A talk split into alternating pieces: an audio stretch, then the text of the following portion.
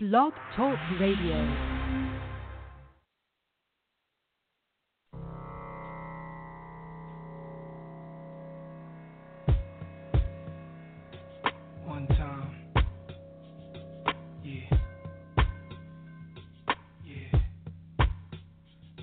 I need is one mic, one beat, one stage, one nigga front my face on the front page. Only if I had one gun, one girl, and one crib, one God to show me how to do things the sun did. Pure, like a cup of virgin blood, mixed with 151. One sip will make a nigga flip.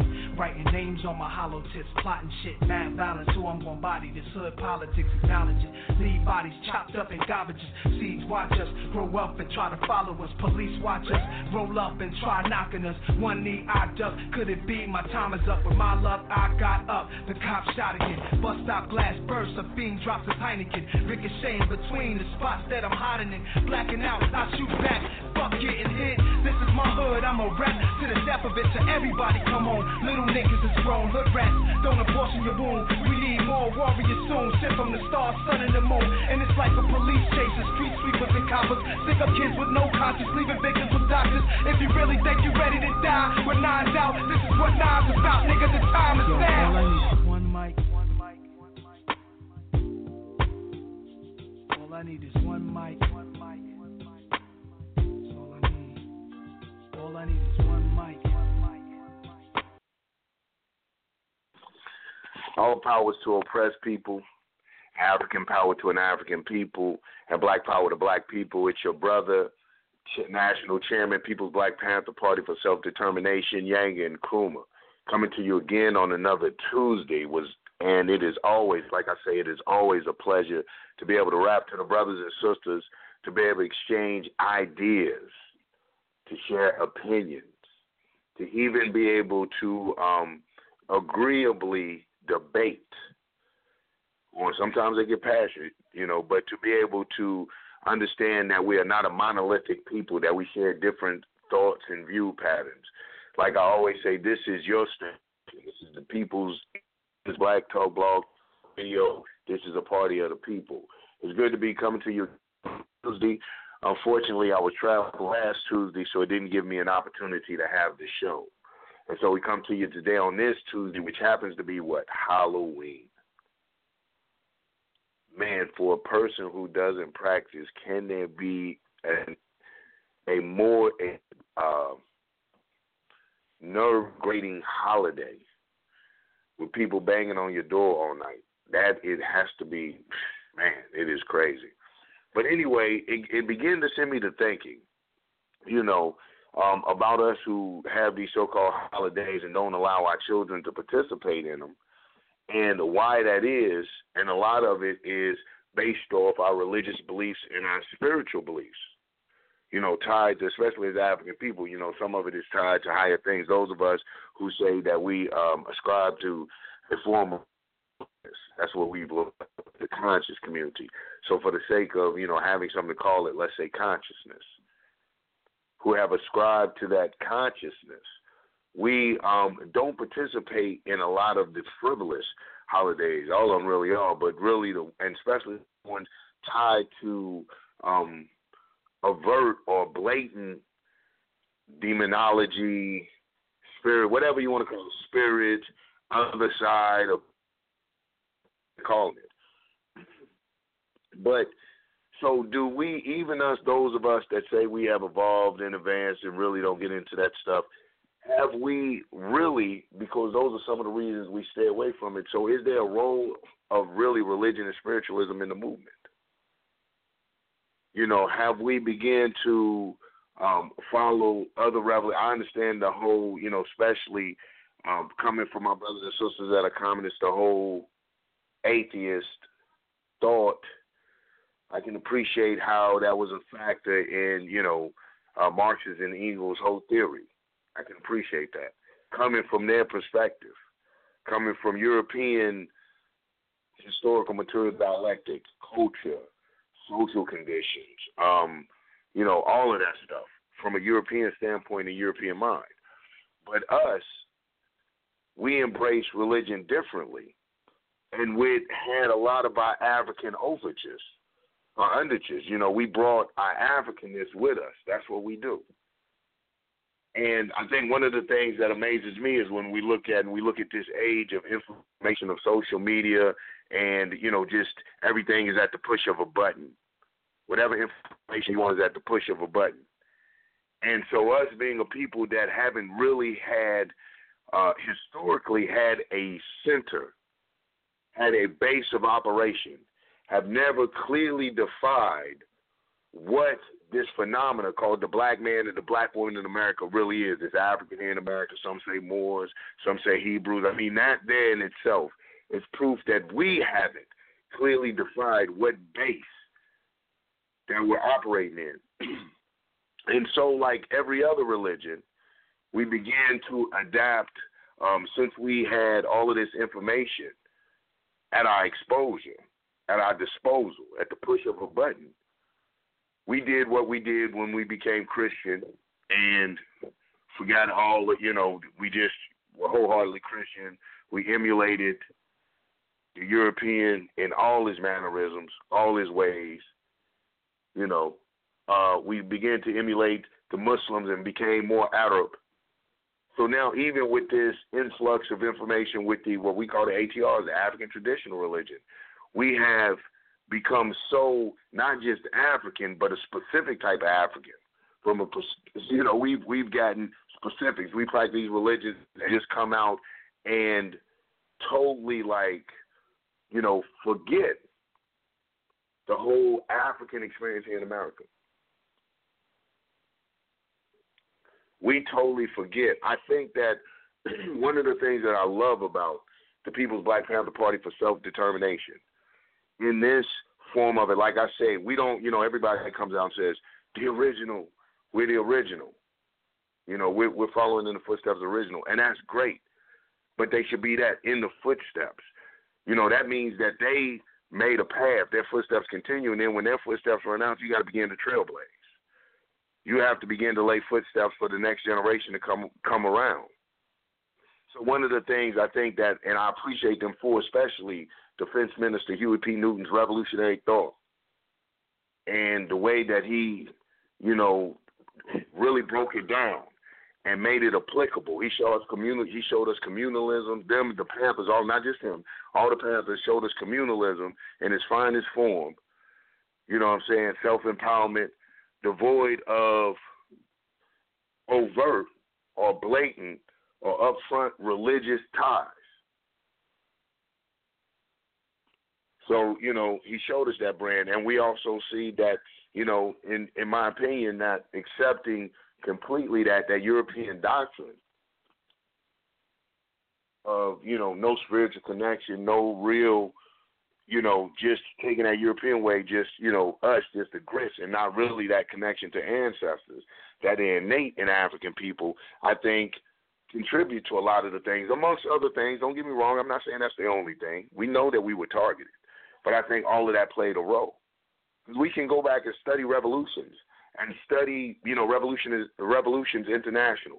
The main one that comes to mind, and I think that is every revolutionary's favorite example of that, the blend of and the balance of spiritual power, healthy spiritual understanding, and revolutionary tactics and actions is Haiti and their independence, when they won their independence.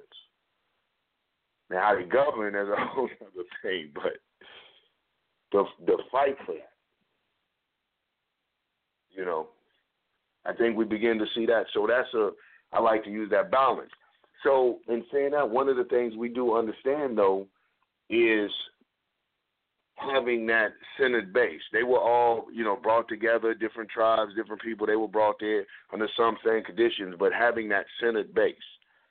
Understanding that our suffer excuse me, that our suffrage and our suffering is a shared suffering. This is the commonality. And then you have from that even the Haitian voodoo being born. From the you know, a lot of the, the Catholic things that they were putting on them, um, religion of the oppressor, but never stomping out or destroying that African spirit, the introduction of new deities, if you you know, if that's a, a word you're comfortable with using, gods, whatever energy you know, an introduction to new and uh, to new that because of these different tribes are coming together. not a stomping out of, but a welcoming to. You know, hey, we oppressed. The more the merrier. Okay, what you say his name was? He sound pretty cool. Yeah. So it's the same, I say, with our experience here in America, our American experience with the various religions we came to. Now, I, you know, because my understanding of African people is just like I said, we embrace a very spiritual. We, I mean, we embrace it. We bite down with everything we have and lock on. So it's the spiritualism, and my thing, my whole thing, and has always been to disrespect. I understand Christianity from the technical standpoint. No, I'm not a Christian. No, I don't subscribe to Christendom.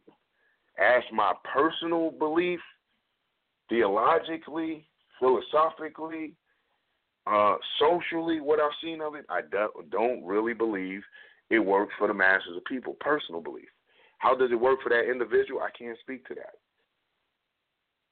See, that's the whole difference of that. When you're looking at Christianity as a social phenomenon, you're asking me as a social scientist revolutionary? No. For the mass of people, no. When you're asking as a black man who has seen the Ashe, the power of that work for certain people, and that that energy is connected to certain people, you know, my fear of talking about that is, you know, the riding in the community, or degrading or downloading experience to the molding of and the pushing of a certain energy, my ancestry. That big mama that died with a Christian understanding. It didn't change her heart, nor did it change her intentions, nor her love people. Her actions showed more than a lot of people who talk these big debates all day. Big Mama there with her Bible humming mm, has done more to service the community and feed her way to heaven than these Negroes breaking high pyramids. So it's a real part of the African experience. So this is why in the People's Black Panther Party we have that that we respect, we have an honor for, a reverence of black liberation theology. Because that's the part that we take from that. We take to, you know, knock Christianity is to knock the motivating force of Nat Turner. So you can't revive history. That's to knock the motivating force of Nat Turner. He said he saw white angels and black angels wrestling or fighting in the sky. But all due to his interpretation, understanding of that scripture, it was the I say it was the power in that scripture and the mindset that he read it from. He read freedom for his people. He saw black liberation theology. He saw empowerment for his people. He saw Jerusalem for his people. So it wasn't so to knock that whole thing would be to knock a part of him. As much as we love Malcolm, and, a lot of us won't want to admit this, but to knock that black Muslim movement is to knock a very big segment of Malcolm X. I love Brother Malcolm. You want to quote Brother Malcolm and be knocking the very segments that went into developing these great minds, these concepts, and these thoughts. Nobody's asking us to believe in a you know, particular religion or specific religion. We don't even have to think that it's cool. But the acceptance of the energies that go into those things from our people, I think that, especially when you talk about ancestors and acknowledging the ancestors go a long way in building building functioning communities, that to knock these various ways would be to knock ancestors. That's my time. This is People's Black Panther Party for Self Determination. Independence Black Talk Radio. What do you think about that? I mean, you know, you you can have your opinion on it. It's that might be that might be radical, real radical. You got some people that can't not equate Islam to the Arab or Christian to the white man. They say, man, look, it's synonymous. It's one and the same. It's a different name. It's a code word for those ethnicities and they can't separate. I'm just one of those people who, and according to, and from the way I understand the policy of our manual, our respect for Black liberation theology, believe that these um, religions, though they may have been oppressive, they may have been however we received them. I'm not talking about how we received them who imposed them on us and how and what they did to I'm not speaking about that. I'm talking about regardless of what they were went into what makes up and contributes the so called black man, a black woman, African man, or African woman here in America. That's the point I'm making. And I think that a reverence should be, I mean, at least a certain reverence should be had for it. It's so, who Brother we Chairman, are. Yes. This is uh, Dr. Justice, National Minister of Law and Justice for the People's Black Panther Party. Uh, I'd like to say, uh, for one thing, it, religion has been the number one thing that has divided us as a people here in America. Um, I forget who said it, but they were like, uh, if you want to see racism, wait until Sunday between 11 and 12 o'clock, and you'll see how everybody go to their different places of worship, even if they believe the same thing. The whites go where they go, the blacks go where they go, the Asians go where they go. But the fact of the matter is that among us, as uh, in the movement, I think that has a very, very big. It plays a very big part in the reason why we can't come together. I think uh, we had one brother at one point wanted to get rid of a sister who was an officer because she w- wasn't married and she had was dealing with it with somebody else. And I and I think it was you that had to tell him, well, uh, we we not the moral police, but but but but because of his religion and his religious views, you know, um, mm-hmm. we that folks really get into those types of things, and and I think this is worth having a conversation about because it is it is very divisive when it comes to us as a people. Black power to all my brothers and sisters out there. Black power to you, um, brother brother national. And um, with that, I'm going to um, I'm going to close that close out. Black power. Black power. I appreciate that, and I and I agree. I do remember that incident. Excuse me and it was ridiculous, you know. But what I'm saying is definitely not. We don't use religion to govern our party. You know, I'm not one who um, believes in a. Uh, I'm sorry.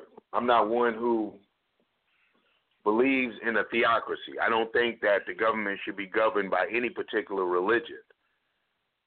You know, but I'm, I am one who believes in the personal freedoms of religion, and I don't think that a person's religion should constitute uh, their level of their level of blackness. You know, I believe in black liberation theology. I believe I have seen too many times where that has served as a motivation and an inspiration for them to do good. It's their moral compass you know, unfortunately, you know that has and and here's the unfortunate truth. In that case, a lot of religions have kept us closer to um, an African moral standpoint than society has offered us. We find those who don't subscribe to any moral uh, integrity or anything like that, that don't subscribe to any more moral integrity or something like that. Um, that they they they behave like the savages. You know, they begin to practice this neo-colonialism and they behave like these savages. So yeah, it serves as a and one of the reasons that it serves as divisive amongst black people is there again to go into what I've always said. When we go in, do we go into it from a communal standpoint? Do we go into it with for those of those uh, Abrahamic faiths, Judaism, Islam and Christianity, one of the reoccurring themes in Golden Rule, Jesus said it, Muhammad said it, has been love thy neighbor like you love yourself, treat your neighbor like you treat yourself, and love God with all your heart. I mean, that has been the basic theme throughout all of that. So, one of the reasons, if you keep that basic concept and get out of the neo-colonialist concept. See, we have to check our way of thinking. A lot of times we think it's the religion. Why do religions work for everybody else? Why do they work for everybody else? Because everyone else has put their best interest at the center of their religion. It's that simple. Their religion serves their purpose. Their social, their social conditioning, it trains them. You know, physically prepares them. It serves their purpose. We have found that until we start to be, regain our moral consciousness. You know, until we start to regain our common sense, our love for humanity, our human senses.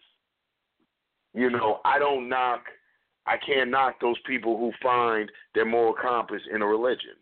And more so for me, speaking about, like I said, it goes to ancestral because I have, through my bloodline, have had some ancestors that died uh, in the Christian tradition, and I thought they were the most wonderful people. I thought they were the most wonderful people and the most successful in what they had at that particular time. And with those particular resources to work with, they they performed miracles you know, all the while in believing what they believed and a lot of times calling on the names that they called on. So if my shrine, if I have an ancestral shrine with a Bible on it, I don't want to hear about it because it's not representing what you think it represents. It speaks to a whole different consciousness, a whole different vibration. And I think that once we as an African people tune into that, begin to understand, we begin to remember what the fight and the struggle is for. You know, our spiritualism is tied to our continuances through, can tie to our ancestors, which uh, only naturally make you tied to the future generations. Our successors, we are our ancestors and our successors, those that will inherit from us. You know, so I know a lot of people do, you know. So, but like I said, the, the floor is open for that a lot of people feel like, and I like what Minister Justice was saying, that it has served to be a tool of divisiveness, that they can't see what any good it has done us. But I even go back, you know, like I said, I'm one of those people that do. I believe in that that principle um, where we say, I believe it's number two, and correct me if I'm wrong, Minister, but number two, where it says that we believe in the black liberation theology. We believe in the principles of Ma'at. We believe in these things. And when we say believe, not so much believe in that system, as working for us. That's not what it's all about. But we believe that people have the rights. So we honor, we respect that. We respect your Christmas. We respect your, you know.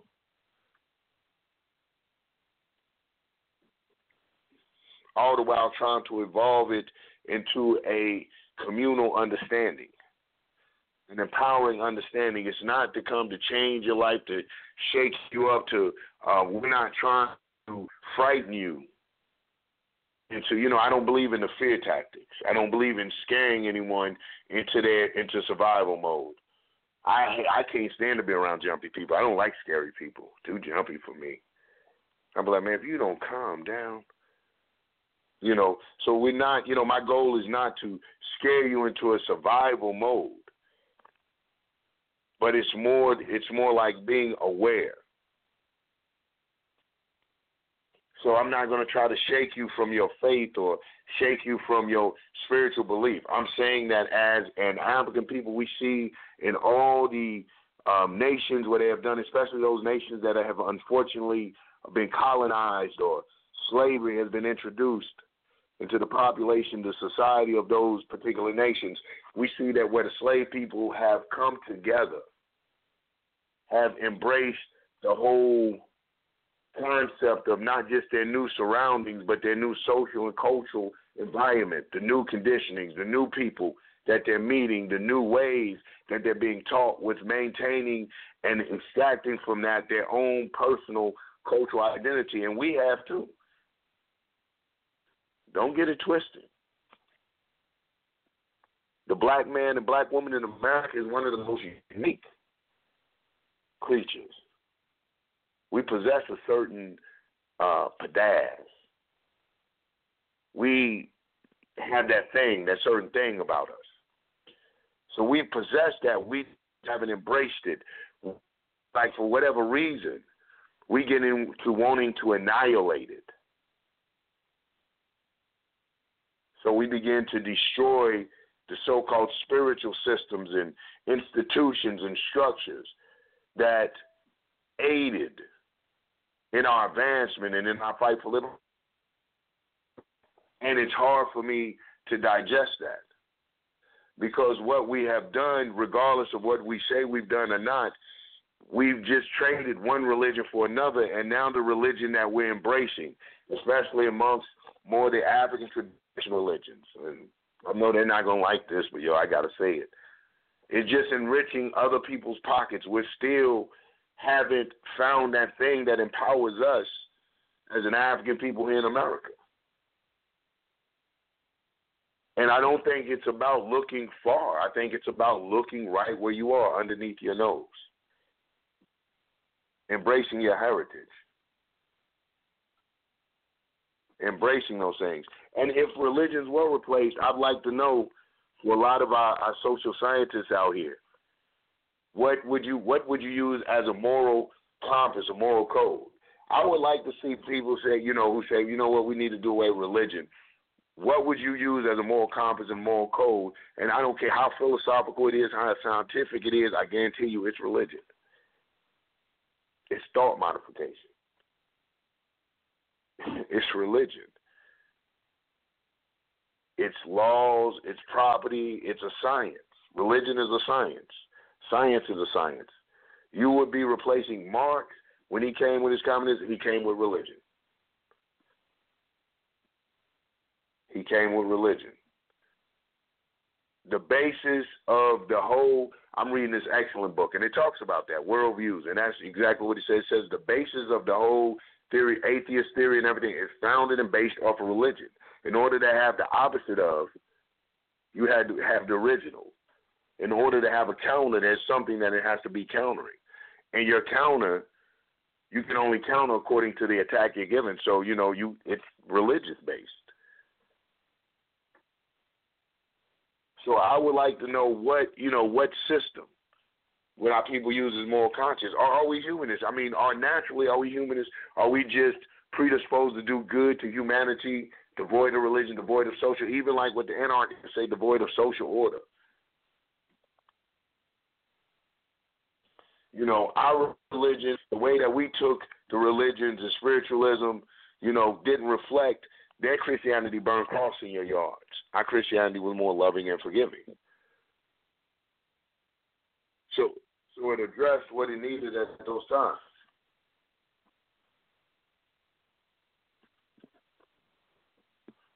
You know, it addressed what it needed at, at those times.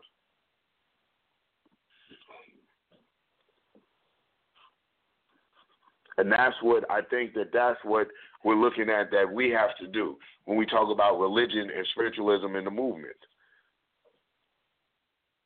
Are we scared to are we scared to make a living?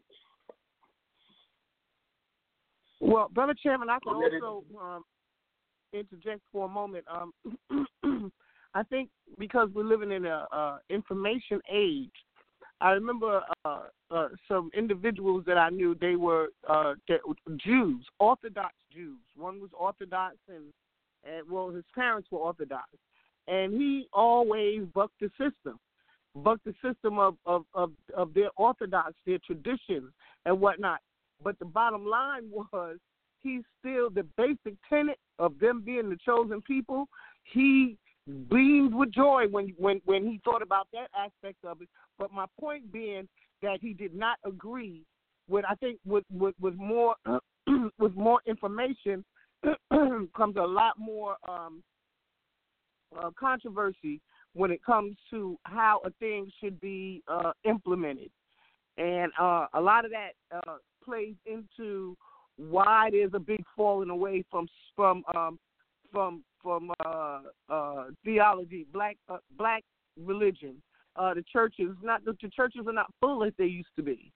You know, because again, we live in an information age, and regardless as to yeah. how a person processes that information, they're processing it, and I and and I think they're moving more towards their Afro their Afro um, centricity. They're, they're moving more towards that, but at the same time, um, I don't know. I I, I just there was just certain things as a minister that I noticed that had to take black power. Mm-hmm. Well, people want to be act black power. People want to be action oriented. You know, now we can keep it real. I mean, the churches, the mosques, all of them religious institutions ain't doing nothing. You know, people want religion to action. All of those have been just infiltrated. You know, and the people are ready for action.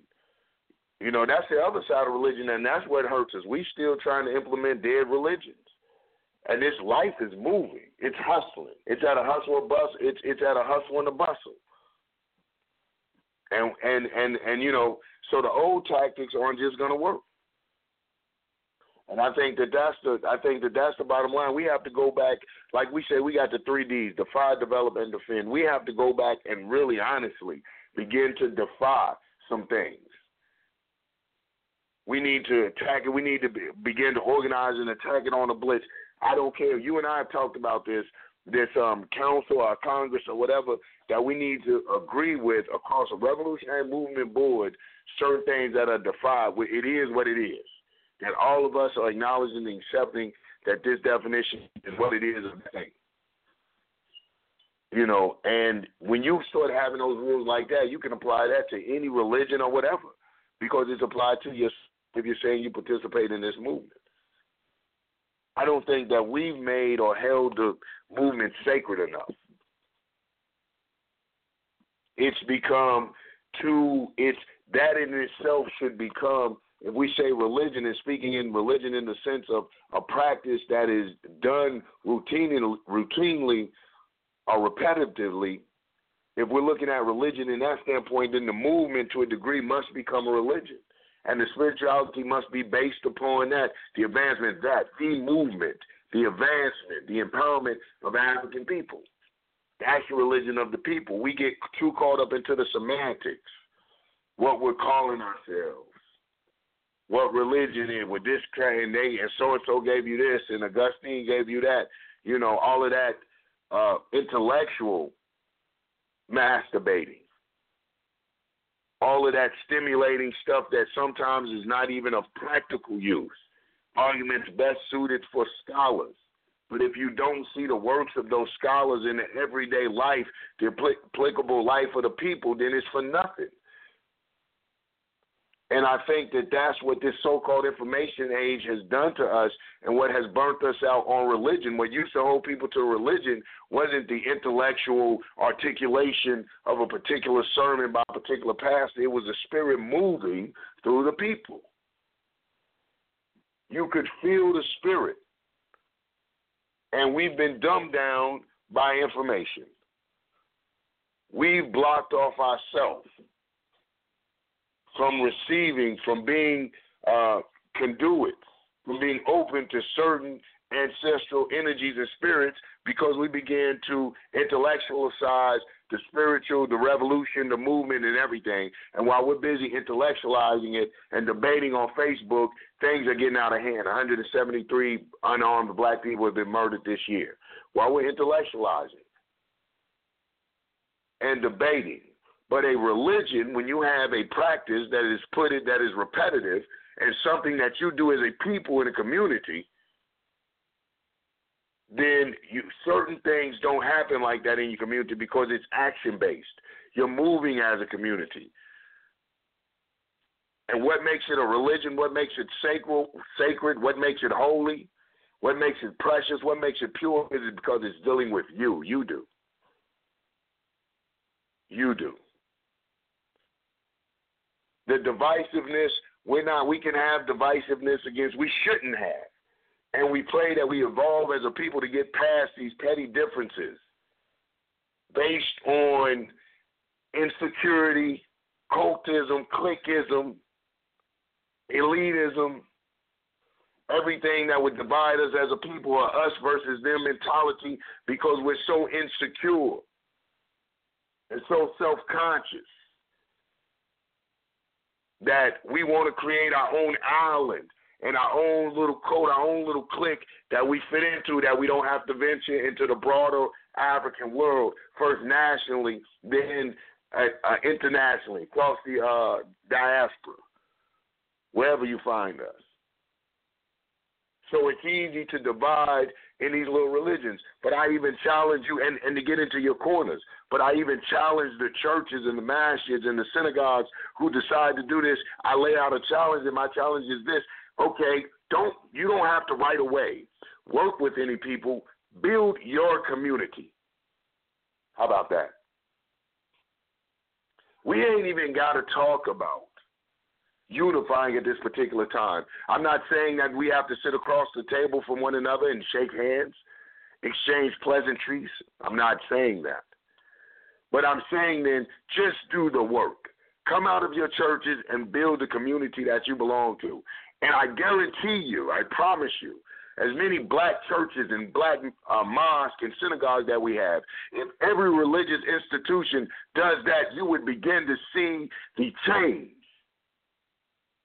Right there. So I'm challenging us to get out of being so, like my mother used to say, what um, so heavenly bound, you're no earthly good. I, that's one of my favorite mother quotes. Don't be so heavenly bound, you're no earthly good. Love it. Love you, mama. So when you we we're calling to one of the initiatives that we're launching, and I'm sending this out there to any people that want to participate. Headed up by one of the people heading it up is Minister Justice, who understands these things, who is a minister, is the Black Liberation Theology Society. We're calling and challenging black clergy and black religious leaders and priests and prophets, apostles, whatever you're calling saints, Grand Poobah, I don't care, whatever you're calling yourself, we're challenging you to get out of the um, BS. Begin to make your black institution, your spiritual advancement and involvement one of the masses the African people, if you're appealing to black people, if you're coming, and I'm not even saying in the beginning every church. I'm saying these job churches and these, you know, these places that call to black empowerment or resemble some black empowerment, but you don't, and they're in black communities, but you don't see the empowerment or the efforts towards empowerment or even working in collaboration or cooperation with people trying to um, put a program down. Challenge the black religious institutes. Remind them of the great minds and the great people that they produced, that were birthed out of those unions of spiritualism and community, black suffrage, and black empowerment. Remind them of that union and what strong men and women it had birthed and what mighty advancements it had made for African people here in America. And I mind and I warn us and I will remind us to be careful about what we shake off or the energies that we attack and the way that we attack these energies. They want to keep you divorced from your ancestry. Or they want you to have choppy timelines. They would love that you despise one and praise another over and this and that. I praise, I thank. I am so grateful for my African ancestry. I man, I am so thankful to be of African origin. I I am overjoyed. And I am thankful, though saddened, though saddened and and heartbroken over the Maafa, the transatlantic slave trade and the um, making free African men into slaves and niggerizing a mighty people. I'm saddened by that, but I am thankful that I have had ancestors that made it through that period, going through whatever they had to go through to get to this period and, and remained, and especially those that remain freedom fighters and believers in our freedom. And if their religion motivated them, if their belief in a particular energy motivated them, then I thank that energy for them. And I'm one who will, if that's how they communicated, yeah, I'll, I'll put a Bible on the, the um, ancestral shrine. You know, and why not?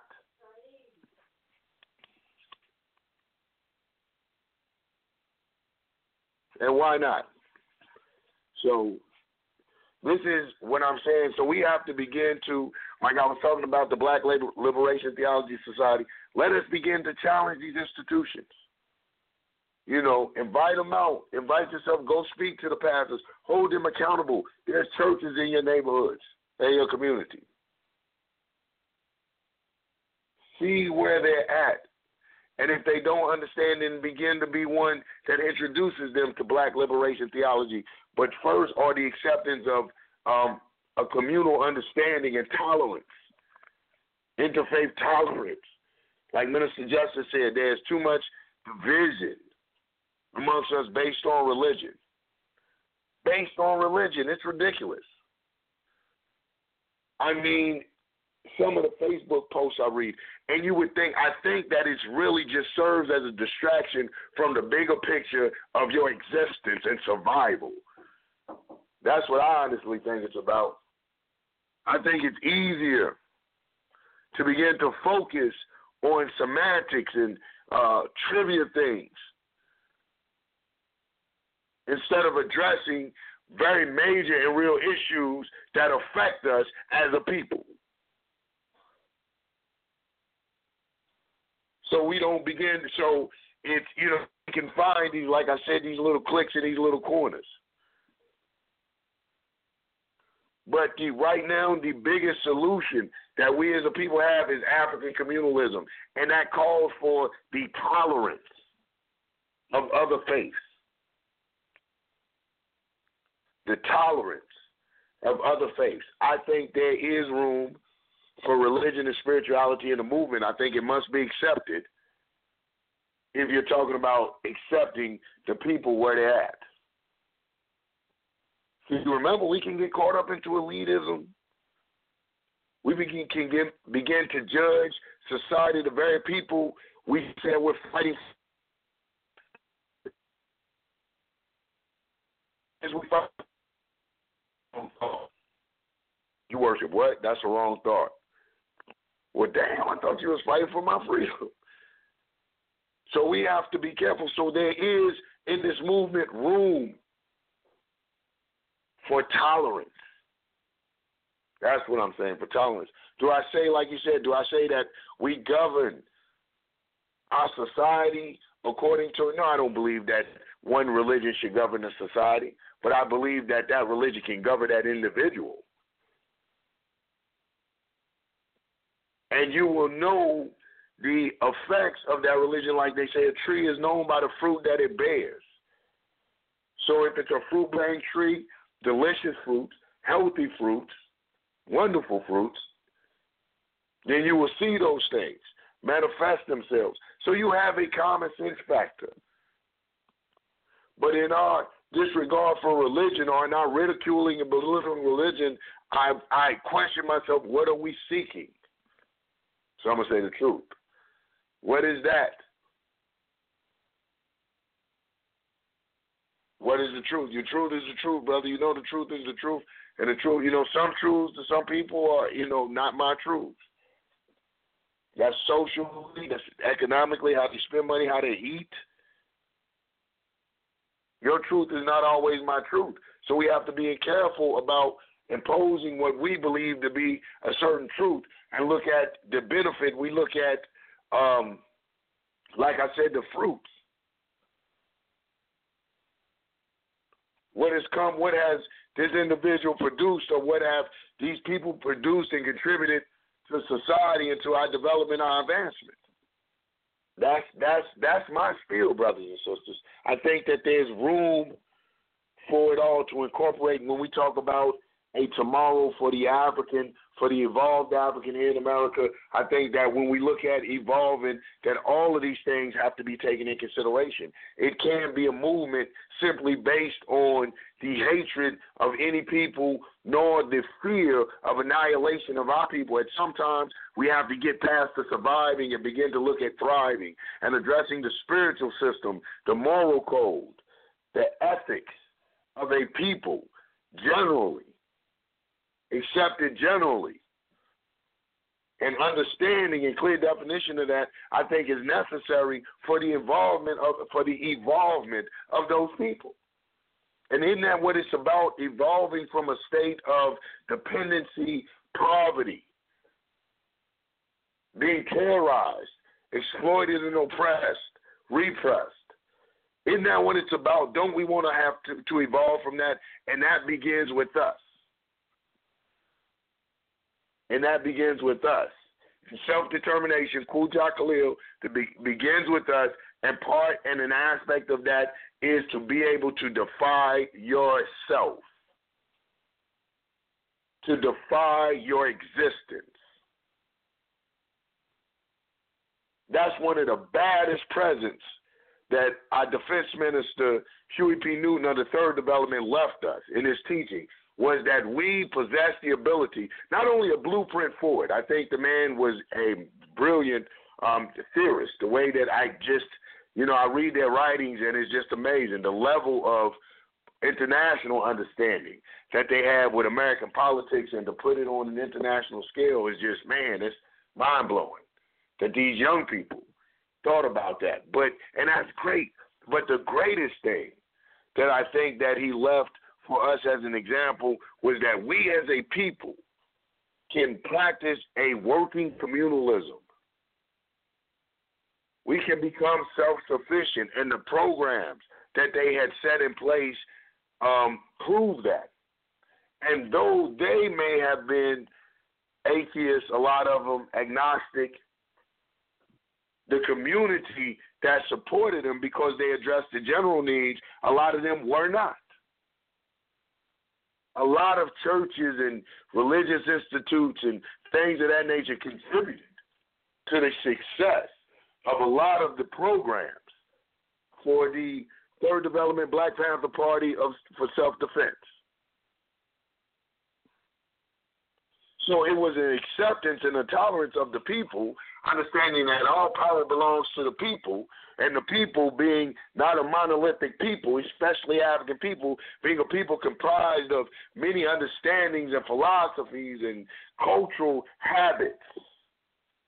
Understand the power of that, but speaking to that one common thread that we all shared, and that being the thread of humanity, that being the understanding the very necessity of food, clothes, and shelter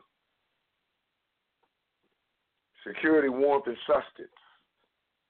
Understanding the very primal need for that and speaking to that. It wasn't about dissing their beliefs or nothing, but speaking to the need of that, and their beliefs spoke to the just, uh, the social morality or the social justice of that program. They would be like, boy, them boys be right if they just believed in God, you know. But their religions those big mothers, those people that were religions, spoke to the very thing that Huey and were doing. It spoke to a, uh, it, it became sacred. Those programs because they became life affecting. So it was sacred. So they seen Jesus in that. They seen Allah in that. And that what they was like, Dad, this is what they always talk about charity, doing for community. They actually saw that working. And when the government took over those social programs, the church no longer began it, it stopped being a community church. See, it didn't have that can do it. That's why I say you can't diss. It's, not always advantageous to diss these religions because sometimes they're looking for that ties to the street to donate if their hearts and their intentions and their blackness is in the right place. So when they decimated, when they destroyed the Panther program, these churches, these religious institutes, these people of high spiritual understanding, so to speak, didn't have a uh, place to do their community outreach. The church stopped being community, and the church started being about more about. Not saying it didn't exist before, but more about the preaching. It began to reflect more of a. Uh, it began to reflect its master. It began to take on capitalist overtures and shared a similarity and became a monster of the same type, a baby monster, a money gobbler, an exploiter. Disconnected from the people and disconnected from the things that the people needed in the community. So I can understand why, especially those of us coming up and having this information and have seen me living in the era and younger people I don't blame younger people living in the era where they have seen the church be a joke. Its founding fathers and most outspoken proponents for these churches and institutions caught in the most shameful acts terrible coming out to supposed to be men and women of God and being uh, caught in these acts. They've seen the degradation, poverty, decay, rot, and filth in these areas, right around the areas of these so-called mega churches, and see these transplants, these once every Sunday into the inner city Negroes. They live out in the suburbs. See them come in and turn their noses up at, so I can understand the disdain. I can understand that. But when that is taken away from you because you're looking at that disdain and you understand the science is faulty, we're looking at do you have something else that ties you to the moral code and ways of your ancestors? Because many of you, by us leaving and abandoning it, and these churches have become this way, and we diss those religions, don't have an anchor or a lifeline to your ancestors. And it shows. It shows in the, we look at our successors. I watch these videos of these young men, listen to the lyrics of some of these young men, and you find yourself saying it. Like the old folks used to say it before you, may quite possibly even about you, how ungodly. you remember me? When they used to tell you how ungodly. Now you find yourself saying the same thing. God damn. God damn. I can't believe it. No attachment to a ethic or a moral code. So until we replace that, you know, I listen. You have to have something that ties you. But we don't want anything that subjugates us. That's a very big difference. And that has been the biggest difference because the attack, one of the ways that they have attacked us was to beef up um, uh, tax exemptions and things for religion, to pacify the people, to have these religious institutes to make the people docile. That you go there on your particular holy days or days of worship and you grieve in the temple. You allow yourself to just, uh, you have a breakdown in the temple and not really looking to any real social action. So that that's the extent of they allow they allow your so-called religion to go. But like the sister was talking about, when we talk about the Jewish community, when we talk about other communities, you see the um, Spanish community or whatever community, you see Catholicism very real and relevant in guiding and directing. I'm a good Catholic girl. okay. The Jewish community, same thing. And in our community, where the churches, where the religions have failed us, or we haven't, because I'm a believer in a person's only going to do as much as you allow them to do. So those of us that profess this love of God, and especially through these particular sciences and systems like Christianity and Islam, have not held, our uh, Judaism have not held its leaders accountable, not only to them as individuals, but to the community, to the surrounding community. If your job is to proselytize and teach that and to go out and spread that word, you know that good cheer had to go before you. But it's easier to begin to build cults, to inoculate yourself from the realities of the world and the realities that face you as a black man and a black woman here in America. It's easier to inoculate yourself against that, to get under your covers, your religious covers, and quiver Hide under the blood of Jesus. Hide under the rahmah of Allah. Taking no social action. So there is always a place for righteous religion, for a black liberation theology understanding in the movement. Because I can't see where, especially when I don't know if, if we really are paying attention to our youth. I don't know if we're really paying attention to our youth. And when we look at our youth, one of the things I can only, uh, you know, uh, attribute a lot of the behavior to is no moral or ethical code. None. None.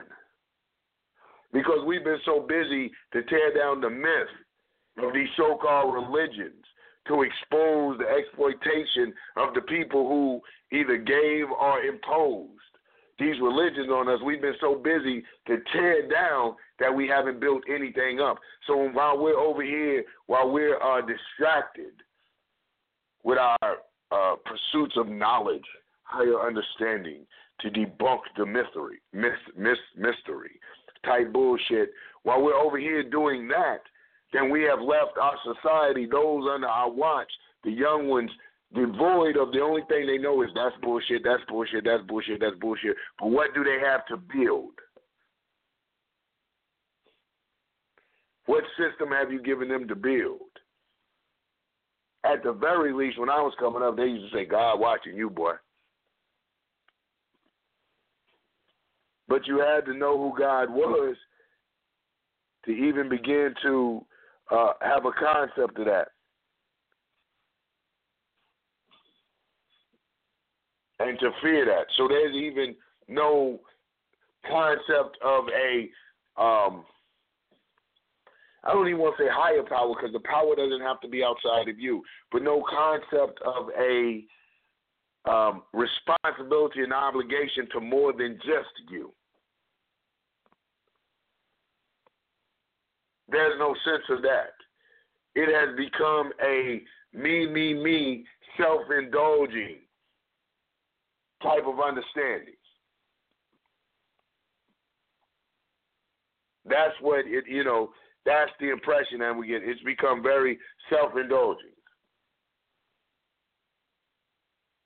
And since we don't have that um, understanding, that sense of communal obligation and responsibility, there's no moral boundaries.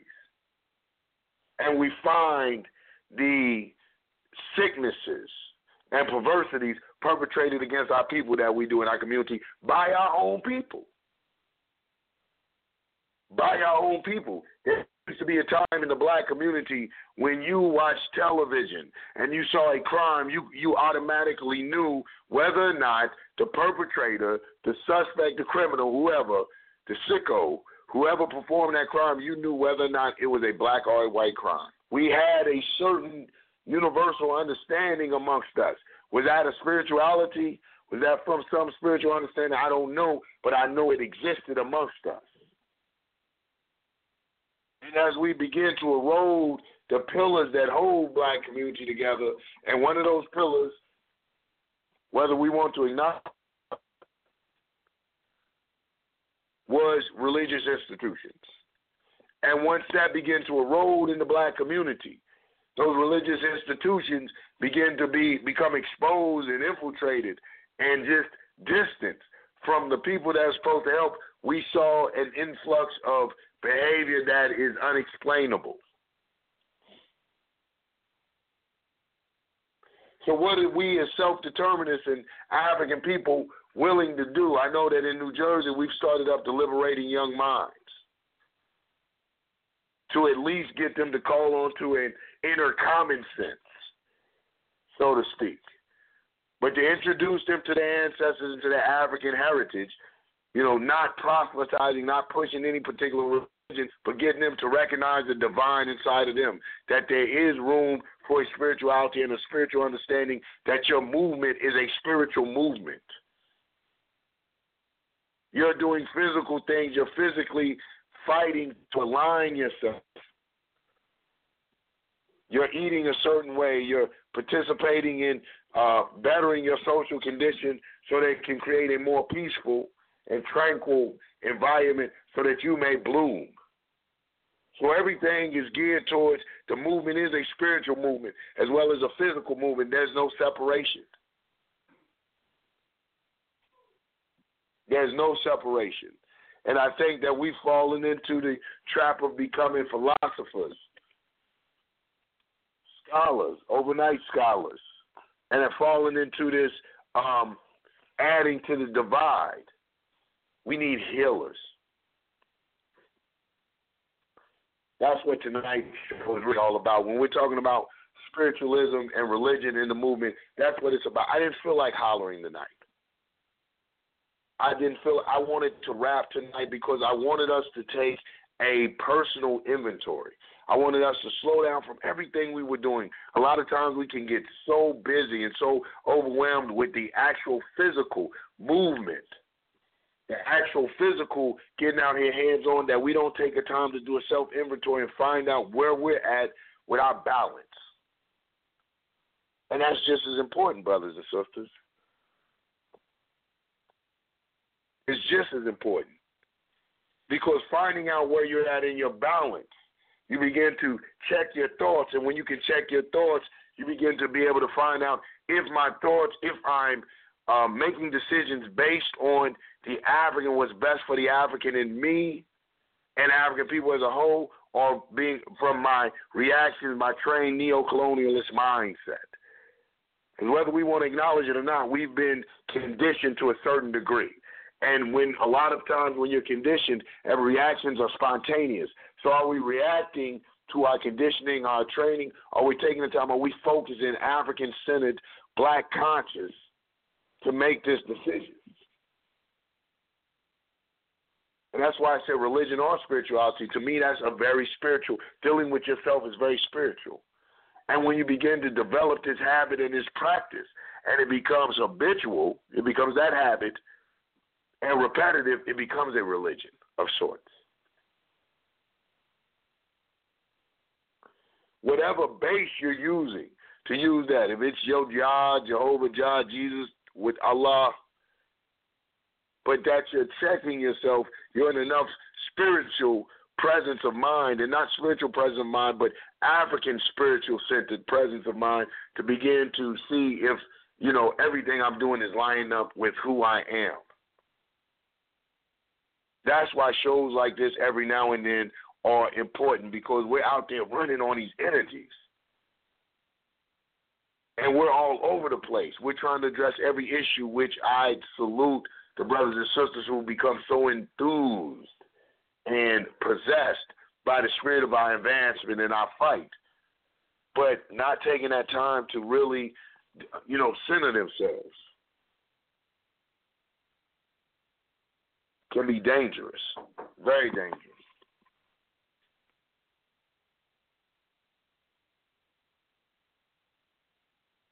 So, Brother Chairman, that's what we thinking, have. Yeah, please go ahead.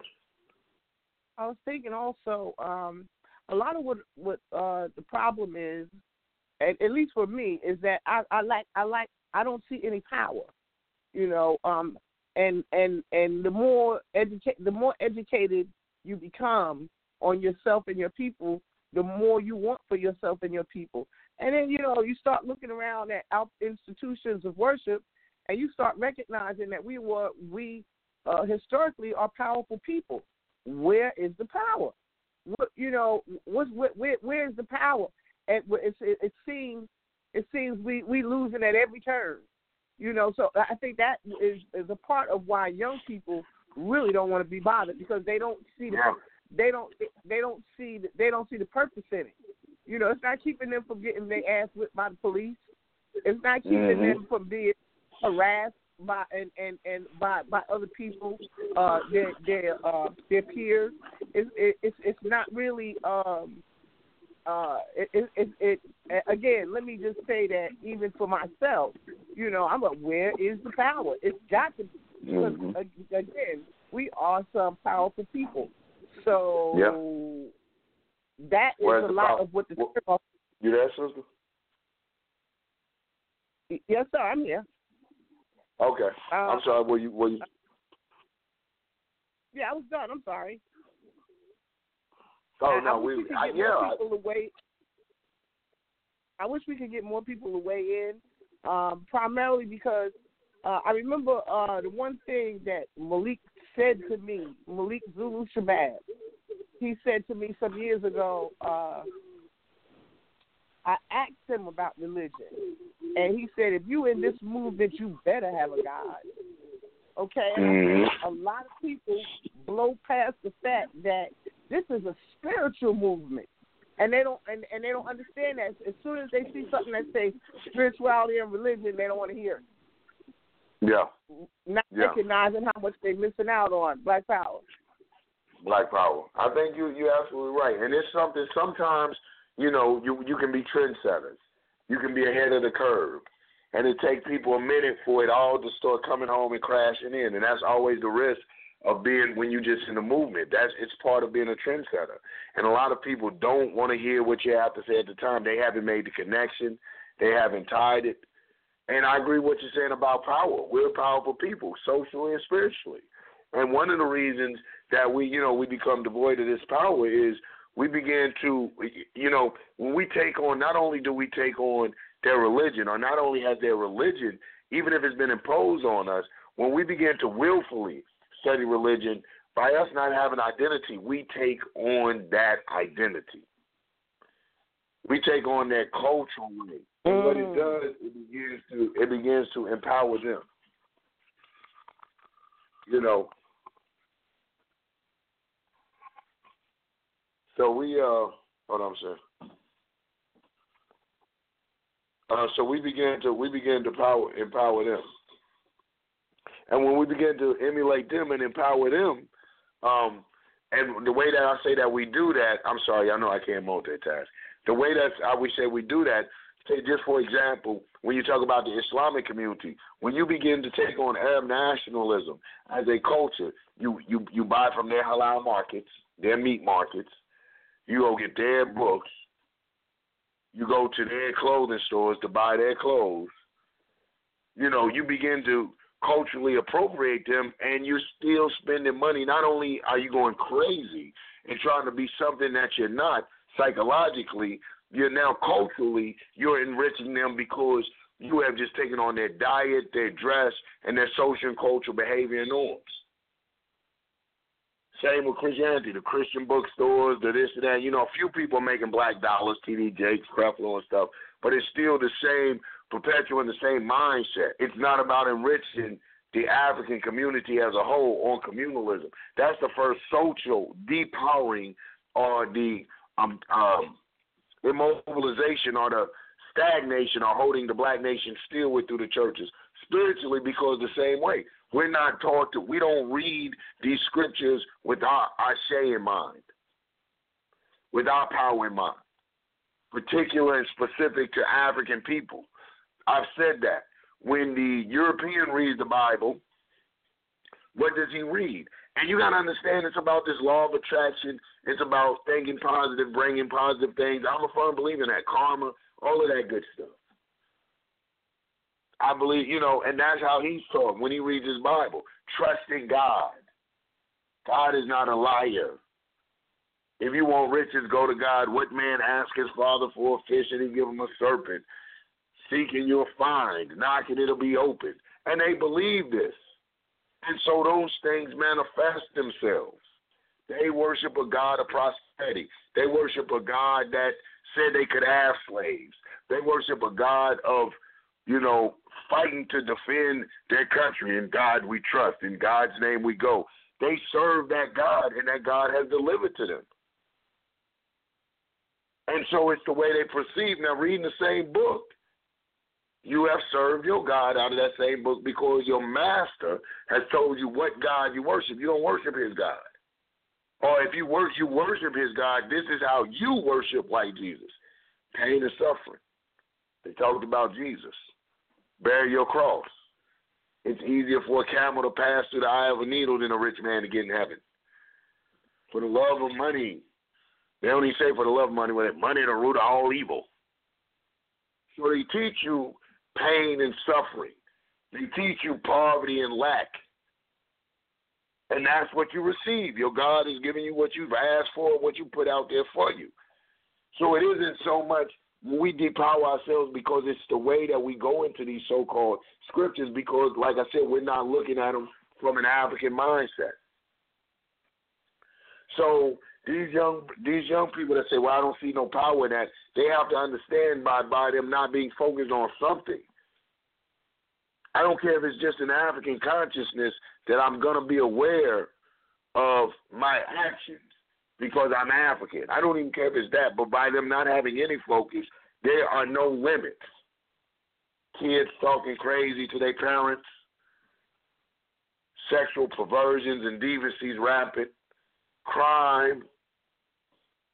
Um, um, I mean, amongst us, not just crime, but crime perpetrated by your own people in your communities, predators in community, because there's no moral compass. There's no sense of obligation, no higher right. It's all about what I want, when I want it.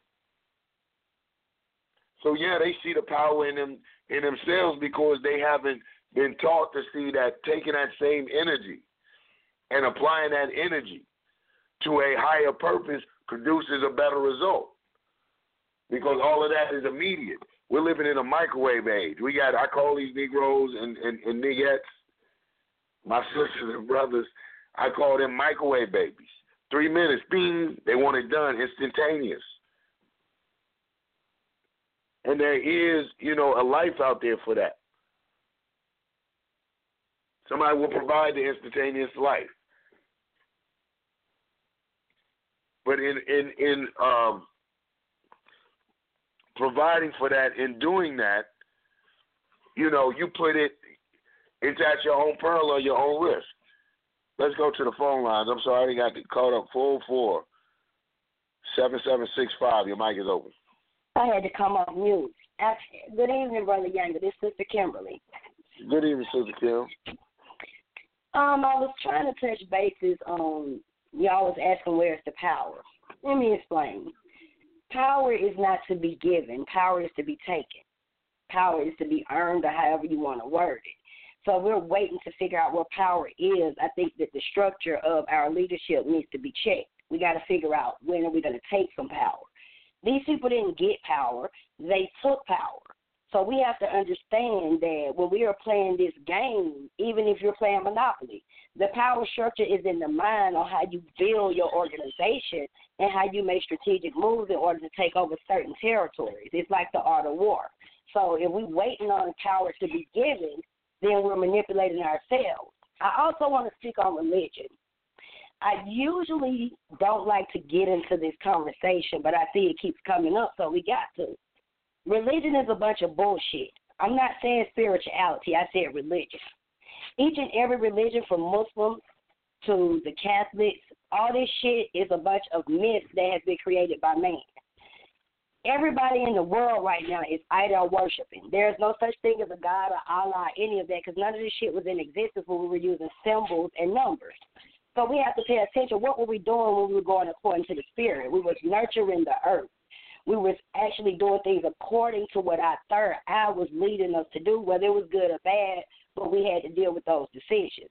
Now we have so many people making things and being decisive for us.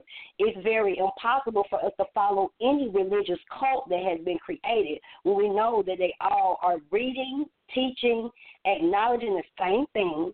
They're just only speaking it in their language, and it's all to manipulate and destroy the black population.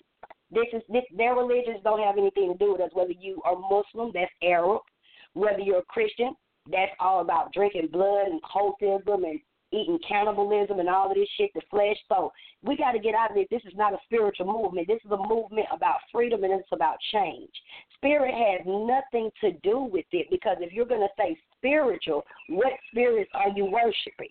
If we're worshiping the spirit of what we consider to be our I am, the Omega, the Alpha, we talk about all of these literatures and Bibles, but we don't look at the fact that even whatever we're worshiping has not even titled themselves. They have not given an image of themselves.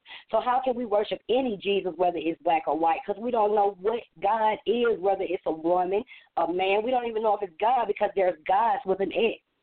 So with all of this being said, we got to get out of this religious bull crap. We got to quit following the damn civil rights leaders that led us to be passive. Even when Malcolm talked about the religion, like he said, that was his private move. He never even spoke about those type of things unless he was pointing out the truths and the factual things that are, li- I mean, the facts and the lies that manipulate the people. So if we're gonna just try to make it seem like that we got to conjunct all this same stuff together, we will never have power because no one is taking the initiative to come up with something for our own people. Whether it's just worshiping the tree, so at the end of the day, if we following anything else that's got something to do with the creators of destruction of the black population and civilization, then I think we need to retract ourselves. We just got to think about that. That's you know, I just wanted to speak on that. You know, we're talking about power and all that. We have power, the power to get up off our ass and do something, the power to bring our monies together, the power to just say, "Fuck it, we're not gonna go to school today. We're not gonna vote. We're not gonna support any of this." The only way the government can continue to own their slaves is because now we are volunteer slaves. We volunteer for everything. We don't boycott. We don't argue. We don't argue about anything other than the things that they're talking about. That they damn politics. Whatever happened to slaveonomics? Whatever happened to the revolutionary politics? And if we're talking about us, none of that shit applies to us, and we should be strategically pulling our people away from that. We talk about so much separation, but every single time we have these conversations or we have these meetings or these blog talks, every single person on here trying to be politically and religiously correct. That shit don't have nothing to do with the movement and the ancestors of our people. And I just wanted to speak on that. And empower to all people that are oppressed, not just blacks. I just went downtown today and seen six, seven white people eating out of trash cans and people spitting on them, talking to them any kind of way. We can't fight oppression with oppression. So I took the initiative to feed those people.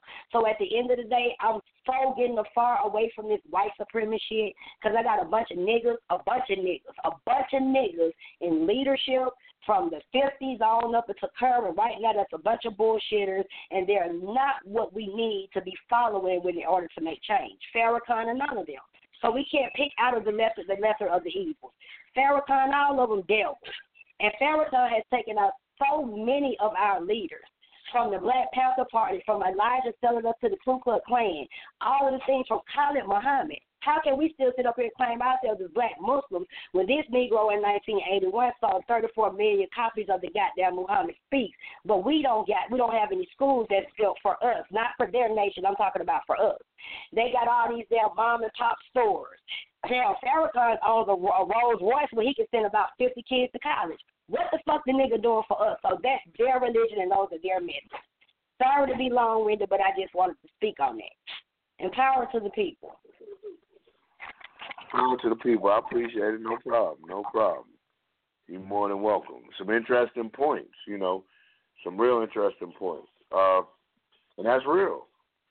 I mean, we we shit we face that that the people that religion has become a a a uh, money maker. And I think it's something that Just had said earlier uh, about it being divisive. They justify that getting all the money and not helping other people by saying, "Hey, you don't believe like I believe." You know, that's a real that's a real real fact. And that's what you know, and that's what we got to look out for. That's exactly what we got to look out for. I think that that's where the question comes in. You know, so what are, what what are we like you were saying? Um, in instance, all coming together with a certain understanding, even if that understanding, if, if the people were worshiping a tree, what is that universal understanding? You know, or do we even need a universal understanding? I think a lot of those things come into question and have the people question.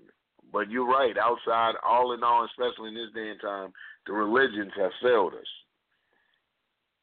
It has made us inactive. The very things that used to hold us down and um, see us through.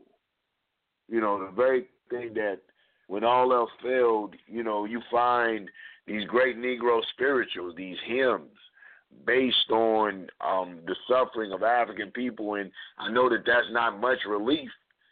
Shit, I can't imagine what a song would be much relief, but for whatever reason, they became immemorialized and, and popularized down through history just based on the message, the meaning of them, and the pain that's contained in the lyrics of them, the hope.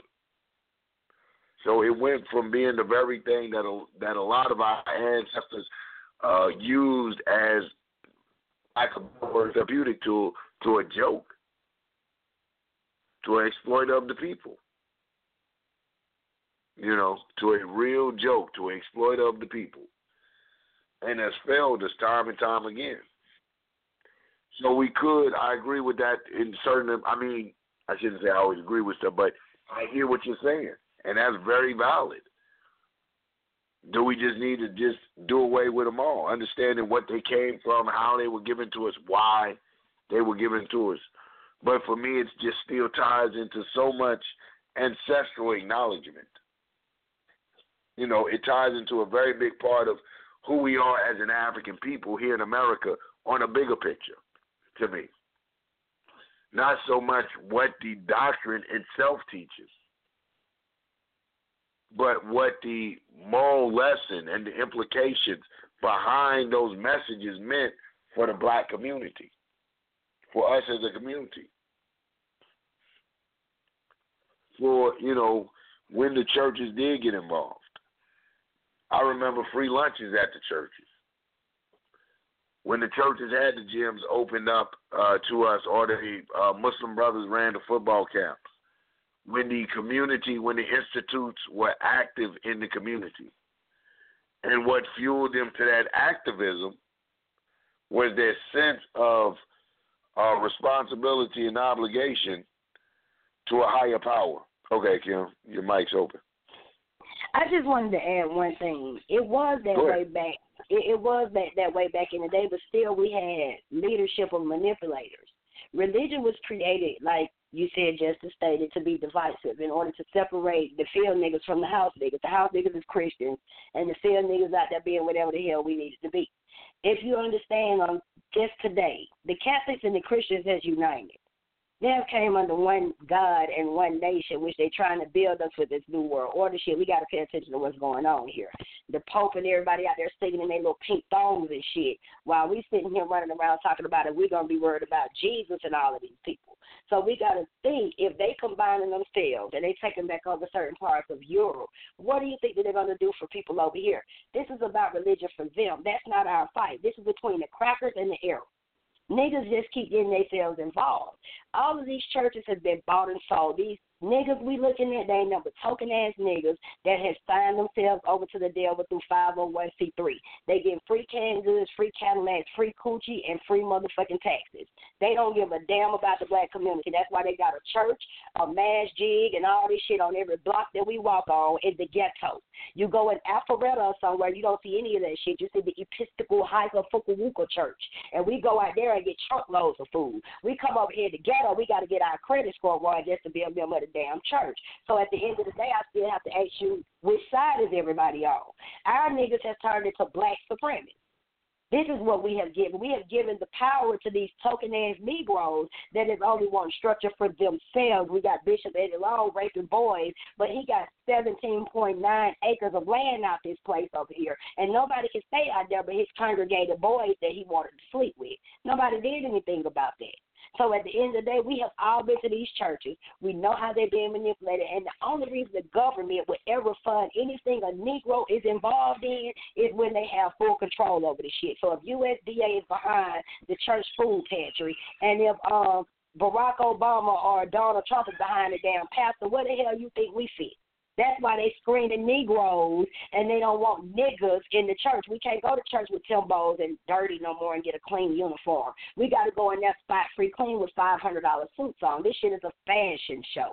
This is not about this is not about spirituality as far as what we are believing in in order trying to free ourselves. They are bringing us in and further manipulating us into the cult like organizations that has bought and sold their folks. So that you know, that's just something I wanted to add. Was you have get, getting millions of dollars from the government, and in the 501c3 clause, it tells you one, you can never leave your business to your family, and you can not only help, but about 35% of blacks 25% of Mexicans and all this funding that's open for white people. It's more white people on food stamps and welfare and all of that stuff than we are. Why? Because the government still has systematically created something where they have the control over who gets all the damn funding and who gets the ghetto. So if we don't pay attention to that, then we still got a problem. These churches need to be destroyed. All mass jigs need to be destroyed because the leaders that they have picked are these token Negroes that they put in front of us that is leading them to keep us deflenced in the face of attack. They don't give a damn about us because we should have overcame a lot of shit by now with what Farrakhan and Martin Luther King and all these old religious fools that put us in position to have to deal with. They done died off or been bought off, and we the only Negroes out here fighting with is still the field niggas. The house niggas is safe. That's why they are mayors and lawyers and judges. And half of them are the Ku Klux Klan. We got to understand that all of these people that are against us, they have become multicultural because they realize they can't get in, they can't have no snitches, they can't do shit to destroy the black nation unless they get one of us to turn on us. And this is exactly what they've done. We just fail to pay attention because we so busy worried about white supremacy. But I got a hundred thousand niggas across the globe killing niggas, locking niggas up, sending niggas to life beat niggas' asses in prisons, and that's not the shit we focused on. Why is niggas against niggers? That's what we got to pay attention to because niggers is tired of niggers oppressing us. But everybody that is supposed to be a real nigger only worried about white supremacy. Them crackers hiding in their caves. They hibernate like bears right now. We don't even be up at night. We're not policing the police. We're not doing shit to change what's happening in our community. So we don't need to be talking about what the fucking Christians and the churches ain't doing when you got niggas on the block scared to bust their guns. And that just is. I've had crackers tell me if a nigger come in my community and talk to one of my white bitches, I'm gonna blow their head off. That's how they talk. But we sit up here holler king, queen, and sister all day, scared to come the fuck outside and deal with the police. So until we start strategically coming up with some security, I don't give a damn what revolution or what um, institution you go to, you're still not to get an outlet because it's a cracker behind the middle. From the NAACP to Martin Luther King to Jesse Jackson, it's always a cracker behind them niggers Still, niggers will never get a position because revolution won't be televised. That shit gonna be in the street. And that's just all I wanted to add. Thank you. Okay, I appreciate Black that. I agree. Black Power. Go ahead, Black Power. Um, I, I, you know, um, because currently where I live at, they're doing a, uh, you know, they're running for mayor, and I'm watching. Like I've known these people for 20 years, and I am watching how the the the sleeper cells for the power elite are now are, are running. And I'm and I'm and I'm and I'm looking at on my block just a whole block of them. And I'm like, how did these signs get here when when half of these some of these people don't even speak English and can't vote? Well, there's one guy that doesn't um, know anything about anything, but he he goes to everybody's house. And what the bottom line is, he got the enemy signs all up and down the block. And the bottom line is these people been living here long as me. You don't know this person. You don't know what this person has done. And and, and it's always um, that's how they keep the divisiveness going and how they keep their their hands in our because if spirituality had anything to do with us as a people, we would not have went for they would not have went for that same sign being on everybody and not knowing that person. Because their spirituality yeah. would have helped them. Would have helped them or yeah. they would have been able to listen, at least talk to somebody that's got a little bit of um they will all agreed on one thing because spirituality ain't nothing but open mindedness. That's all it is, open mindedness and willingness. And these people are not open minded, so they going doing what somebody else tells them to do. But as far as the churches are concerned, yes, I've seen a great falling away of, of the churches. Mm-hmm. I've seen a lot of what Mr. Kimberly was talking about. You know, um, um, I, I happen to have one of the one of the um, one of the past, the oldest civil rights pastors around, and believe yeah. me, I have watched him neutralize movement, and and I just you know, and when you are revolutionary and you watch things like that going on, and then when you try to talk to the people on the side, he keeps watching watches me to see who I'm talking to, so he can say no, no, no, no, no, don't say that. You know, so I think mm-hmm. that. Uh, um, um, I think that African theology, um, we need to have that show. Uh, we are putting the show together. It needs to be done because we need to get on one mind. We really do need to be of one mind. That's all I need to say. Black Power. Black Power, absolutely, and and this is why the churches became infiltrated, like the sister was saying. This is why they started, you know, um, endorsing and tax breaks and 501c3 in churches because they understood that that was one of the pillars of the black community. I don't give a damn how we personally feel about the church. Historically, it has proven that it, it has been one of the members of the black community, from the Underground Railroad with the Quakers to Nat Turner. It inspired and moved people because it wasn't so much the the church in the way they understand it as it was a conduit of energy and a focal point, a center point. Messages was passed in the in the hymns, Right. like I was talking about, wade in the water. It became Right. a guide towards freedom. It played a role. So they understood the necessity to attack this very real institution in the black community. Say what we want to say. I don't care how we personally feel about it. Elijah, the Nation of Islam, under the leadership of Elijah Muhammad, cleaned a lot of black men up and made a lot of black men and black women um, self-aware. And one of the things it did, it produced, it helped, you know, the honing and evolution and development of the likes of a Malcolm X, who was phenomenal in the in the black liberation, black nationalist movement. So these religious structures did play a role. What people understood, the very people who had written us off on that, begin to see how significant, how powerful the black church was in the black. That that cracker didn't care nothing about you and your and you when when he thought you was worshiping white Jesus. He didn't care nothing about that. He let Nat Turner, as long as he thought he was preaching white Jesus, he let Nat Turner travel the land. Preach white Jesus. You know, he didn't Well- care anything about that. He didn't huh? Well, well, you can see now they've come up with this black identity extremist, and they talking about people that are talking just like we talking. That's that's what Yeah. we're talking about because they can't infiltrate us because we not a we we not a, a, organized place of worship. they can't do no Right, exactly. like that. So so so so now they're gonna do this blanket uh uh, um national what is it uh nationality uh ex- what is it what what is it brother chairman Black nationalist extremists. Black identity Yes. extremists. black identity Yeah. extremists. So if you Yeah. identify with your blackness, then you then just you need to be eradicated. That's where that that's where they going now. You Yeah, know? off the rip. Because they've infiltrated those institutions. So now they're getting the you know, they're trying to get to like you said, they're getting the scragglers. But I think that it's up to us as, you know, revolutionaries to drop that revolution. I don't think that any people should be exempt from a revolutionary seed. You know, I don't care if they're in um the masjids, if they're in the churches, wherever we find them, that we should we should drop that revolutionary seed and see how that revolutionary seed takes to that soil. And prayerfully, those people will begin to hold these religious institutions accountable for um, commitment to the community on the level that they're ready to commit to. One of the things that it states in our manual, it says that not everyone's going to be suited and booted, so you have a black power movement. Not just a party, but you have a black power movement, and that's what the black power movement is about.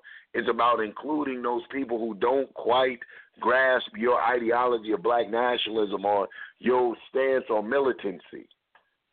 They don't quite embrace it the way we do, but there is a place for them to contribute and participate in the advancement and freedom of African people. We have to, the revolutionary has to begin to make this in, inviting. We don't want to fall into an elitism and begin to question people's um, degree of revolution. Now, we do, if you're calling yourself a revolutionary, you're a reformist then we're gonna because categories have to be made.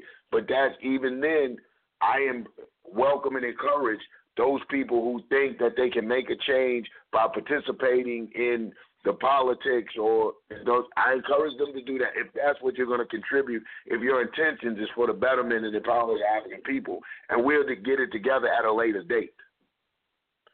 I don't think that any one of us, any one particular organization and more so any one particular religion has all the answers but i think that we're at a point point where we must begin to be um i ain't even saying accepting but looking at what can be tolerated from the masses of African people so that the movement and the struggle can become inclusive. Our struggle has to become inclusive. It is about the empowering and the advancing of African people, not a select group of African people. We become in danger of doing what happened in those revolutionary in those revolutions that preceded our revolution here. When you study those revolutions, you see about the purge. Look at Stalin. Look at these white boys. Once they got this their so-called revolution, they began to knock people off who had counter views or who they just suspected or didn't trust. And as revolutionaries, we have to be, our primary thing has to be fighting for freedom, not the freedom that we impose on people, not what we believe or take to be a freedom. We have to be, that's one of the things that we have to be mindful of and very aware. I see the sister jump back in. To open your mic. Sister, your mic's open. I Hello? had to come out mute. I had to come out mute. Okay. I apologize. Let me say this. I don't want you to feel like I be going in too hard on the religious leaders, but I have to. We got to stop Okay. lying and covering up shit for these people. Let me tell you something. Anybody, any nigger, because that's what they are, a nigger. Any Sambo ass motherfucker that's in position, Brother Younger, and we know this, in the governmental position, is being controlled and they have taken over and they are leading our people astray. Even when I'm speaking about Elijah Muhammad, when he sold us out to the Ku Klux Klan, okay, that was the first issue. Nelson Mandela sold out his own wife just for his damn freedom. We got to think about when Malcolm got killed. We got to think about when Collie got killed. How long we gonna sugarcoat shit with these Negroes? Martin Luther King, I can't stand him. His name was Michael. We got to tell the people the truth, the lies and deceitful things that they did during the civil rights movement. All of our real leaders are dead, and all these phony ass Negroes got holidays. I, I don't, I don't sit right with worshiping somebody like Farrakhan, who is so manipulative that he controls not only the Million Man March but the Million, Woman March. What the fuck happened to the Million Oppressed People March? Whatever happened to their children? And why is it that in the nation of Islam, not one woman, when you say he's enlightened a lot of women, he's only made them slaves, if you ask me, because I don't see one woman over there with any type of position or any power. So at the end of the day, until we are all equal, until we're all learning that as far as humanity is concerned, and none of these fools that's leading us right now deserve to be acknowledged, and they don't deserve to be in position. You playing chess, so if you're gonna let your pawns run the board, then I think you're gonna have a problem. And all of these Negroes ain't nothing but pawns for the government, and that's all I'm trying to say. Until we tell the people the truth and stop following these Negroes and idolizing this shit because the things that they're doing in front of us is all a manipulating tactic. If Farrakhan is so for the people, all them billions of dollars they spending on these marches, they should have done bought up some damn villages by now and helped the people that's in the streets. I ain't talking about his little bow tie boys he done straightened up, because I hear what you telling me about what he straightened, or has he used certain tactics and manipulated people in order to stay. I see Malcolm McConnell was a couple of them that bucked against his system. Some of them just a little weak. Most of the people that Farrakhan has recruited are had they have either you know some mind issues. They've been in prison and need somewhere to stay. And I'm not saying that something's wrong with that if and only if he was teaching them correctly. And I say the same thing about Martin. I don't know no mm-hmm. different on Christians than I do fucking Muslims. They all are manipulators. We need to Right. let all that shit go and go back to who we are, the originators of the land. The Moors, all that shit, the Israelites, they're a bunch of bullshitters because they wear tarps and they teach lies. They wrote the Constitution, and so much we got to teach. So how do you expect the people to know how to get out of the cycle if we're continuously reforming them in the cycle? Martin Luther King took on a damn reformist name, a proper Mhm. reformist name. But we followed him and we think this nigga done died and we done overcame some shit. This is just the beginning. And that's all I wanted to say. Thank you. And I really was, I want to thank y'all all for letting me speak. Thank you both. Okay. Yeah, I you know I think that you know one of the things that I have to say to that is it's not about looking at the leader. I'm not a follower of Farrakhan, you know, so I'm sure that you know if you examine Farrakhan, you probably will see some things. I'm not a follower of Dr. King, but one of the things that I acknowledge is about the advancements that those so-called religions made. towards black people who adhere to those religions. I think that we forget sometimes we make like Farrakhan the leader of black people. Farrakhan's a black Muslim leader. You know, if you take some pieces from Farrakhan or take some good things from the black Muslim religion, like I have a message to the black man. I've never been a black Muslim. I've never been a follower of Elijah Muhammad, never been a follower of Farrakhan, but I do recognize the contributions to the advancement of black people that Elijah Muhammad has made. Due to like some of the things you said in my studying life, I just um, I can't get with. I was like, oh man. On a personal note, I couldn't take him as my religious leader because X, Y, and Z. But the Nation of Islam as an institution in the Black liberation struggle, I can't deny the advancement of the nation. You know what I'm saying? I mean, in cleaning people up and doing the things that you know the nation has done, I can't deny that that contribution. So that's what I'm saying, even about the church, from the Nat Turners to uh, the alliances made with them white people, them Quakers, in running the Underground Railroad. I can't deny the contributions to our historical struggle for liberation that these so-called religious institutes made. Now, individuals, if we judge individuals on an individual basis, to me, I'm gonna be honest, and no offense made, I think that we have that Messiah complex. We're looking for somebody to come down floating on the crowd, uh, floating on the cloud, boo boo and marshmallows, and they're only human beings. You know, these people are these people are human beings, subject to uh, frailties and flaws of any human being. So we have to be careful in the idolization and the worship of individuals. You know, and that's what you know. I was talking to uh, someone today about that, and I said that you know I'm not into the uh, charismatic leadership model of organizing.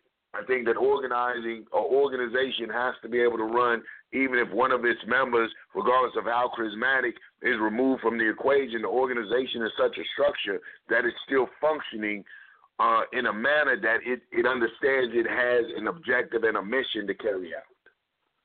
I think a lot of these so-called religions, like you said, fall because they have forgot the objective and the mission of their so-called religion. A charismatic, and like any charismatic figure, that charismatic figure is human. Let's go to um, our phone lines. Your mic is open. Peace, brother. Hey.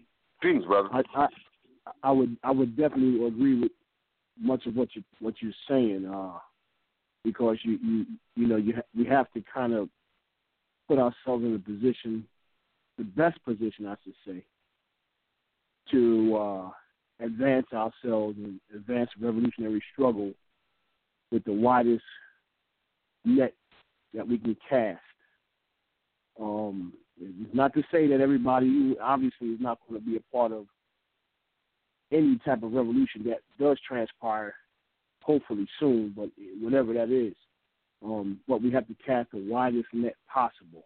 In other words, as you were saying, all African people, you know, need to have that challenge to be a, become a part of the revolution, um, and and not be forced into any one particular area of religion or faith or faith system based upon some tyrants or somebody who wants to lord over others um, position.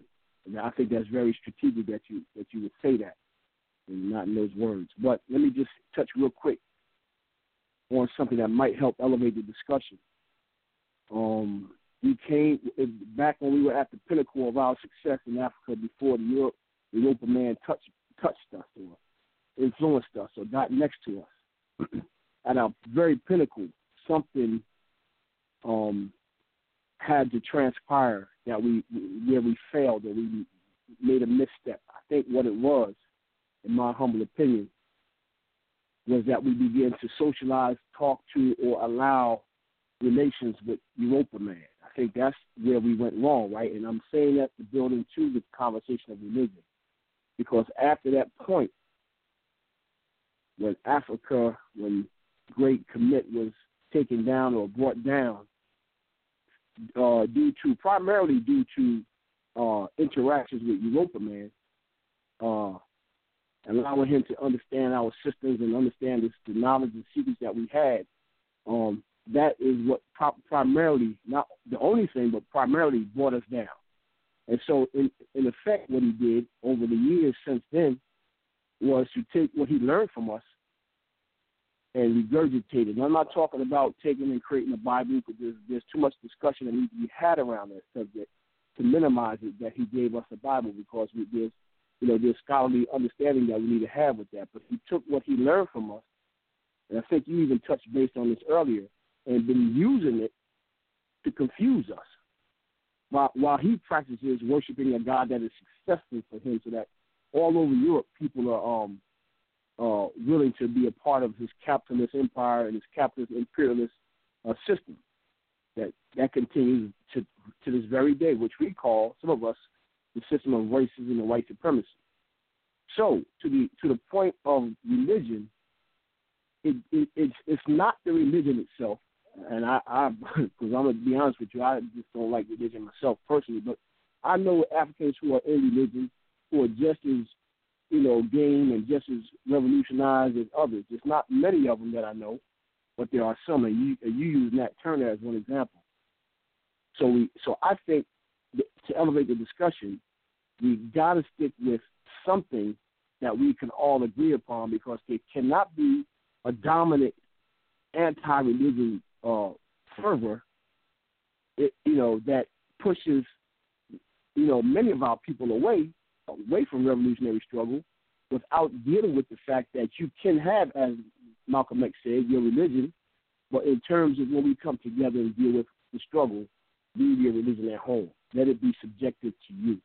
And I think that's why we have so many uh, social media bangings, uh, you know, arguments folk want to prove and disprove and you know be uh, theoreticians, as you mentioned. Also, all that stuff comes from ego and the fact that we're not following or trying to go in the same direction. You know, when you have people divided in that way, where some people want to go into a revolution, we want complete, total freedom.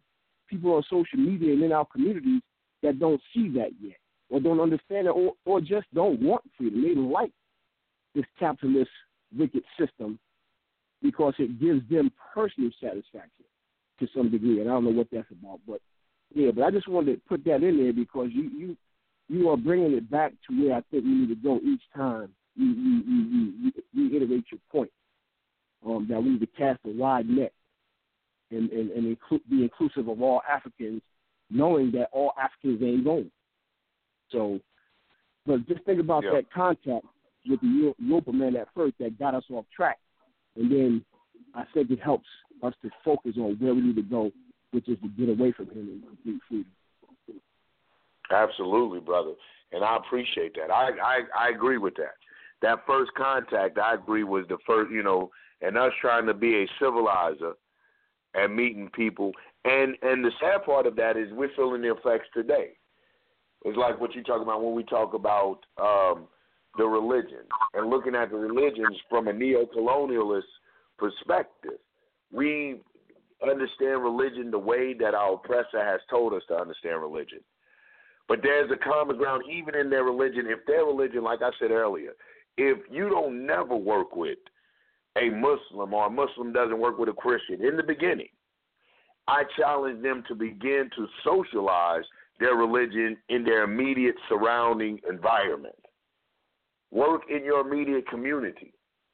Begin to make your religion a social institution again in your community. You know, and that's one of the biggest problems. They one of the the there's been two places that have been a consistent for black people, especially the black man, and one of them had been the church at one point in time. Now it's the barbershop.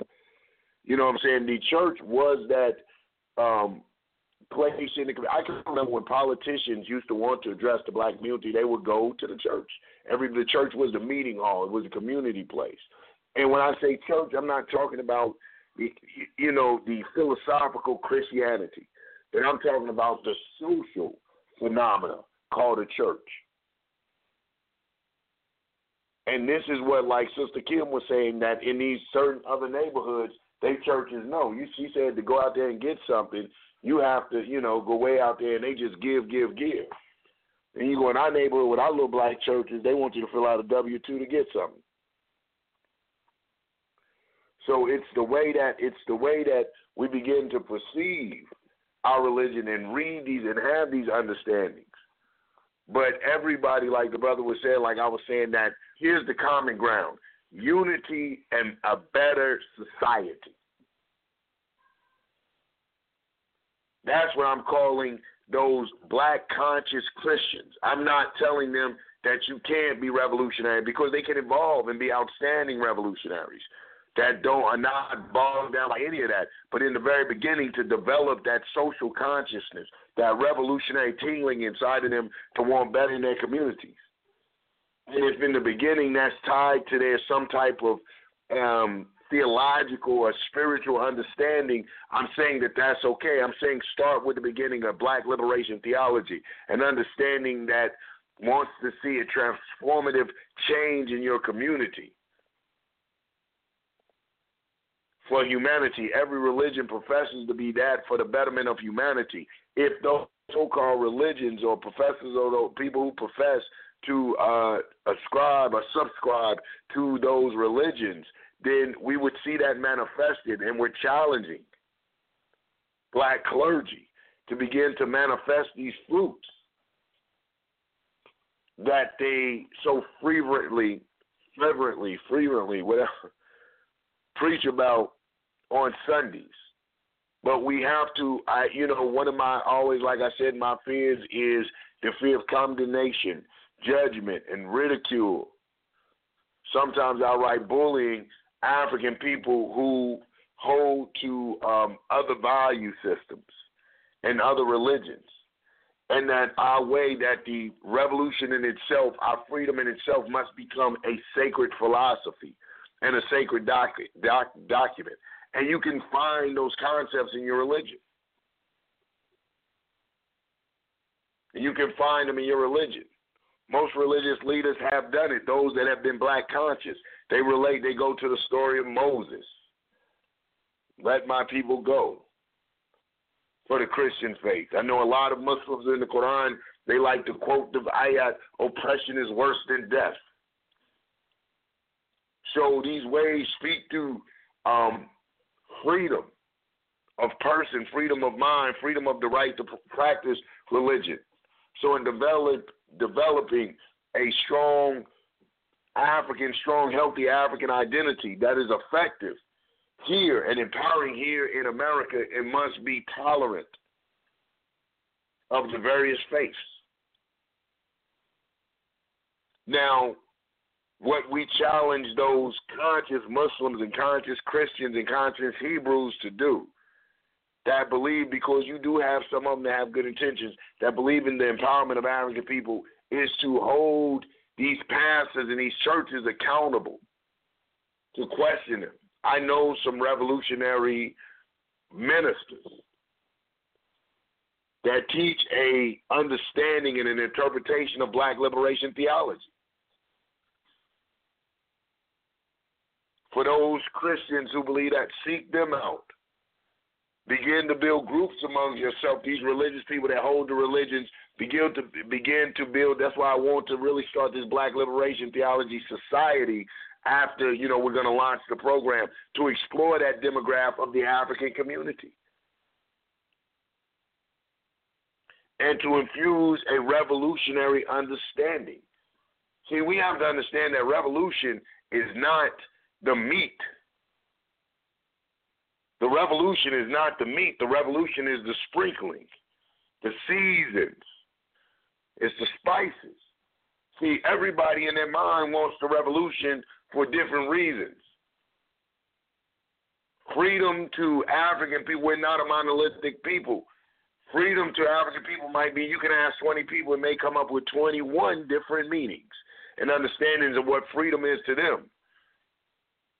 So revolution is not the meat, but revolution is revolution is the seasoning on that freedom that they desire. As long as that freedom is in harmony and peace and advancement of all African people. So revolution for that is just the seasoning. So we have to be careful that we don't make that the main course and begin to dictate a revolution to the people. Or be, begin to dictate, if not a revolution, begin to dictate what freedom is to the people and what they can and can't believe. Like I said, I don't. I agree with Sister Kim. The truth has to be told about these so-called black leaders from a historical context for the integrity of our history as a people. I think truth has to be told.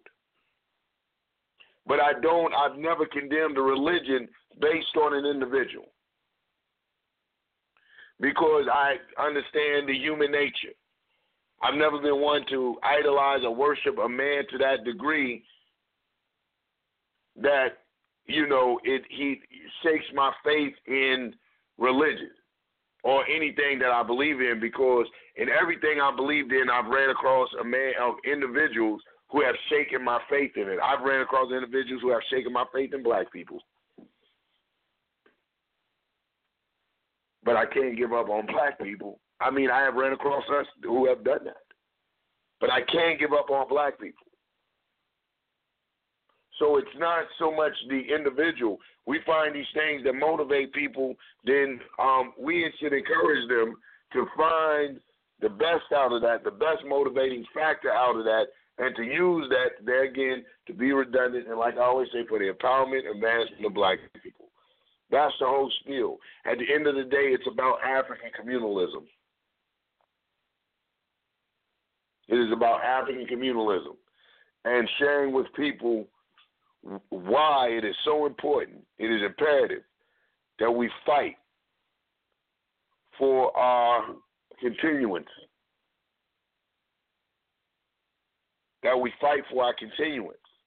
That we understand that the African mindset that you will never be able to kill the African individual, but the African identity, the very desire and thought for a free, independent African people must be destroyed. Hence, like the sister was talking about, labeling, targeting so called black identity extremists infiltrating our religious institutions so that they would, like Sister Kim was saying, teach a docile, passive understanding, a understanding of pain and suffering, of scarcity and lack.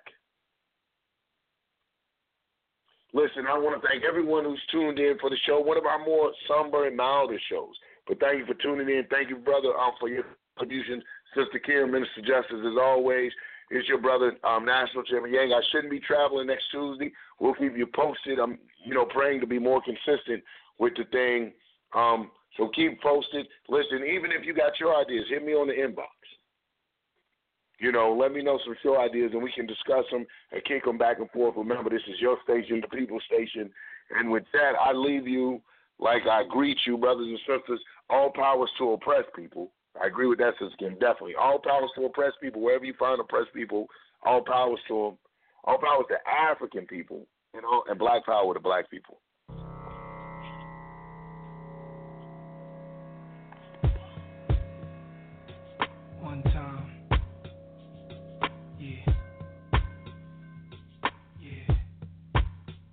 Yo, all I need is one mic, one beat, one stage, one nigga front my face on the front page. Only if I had one gun, one girl, and one crib, one God to show me how to do things the sun did. Pure, like a cup of virgin blood, mixed with 151. One sip will make a nigga flip.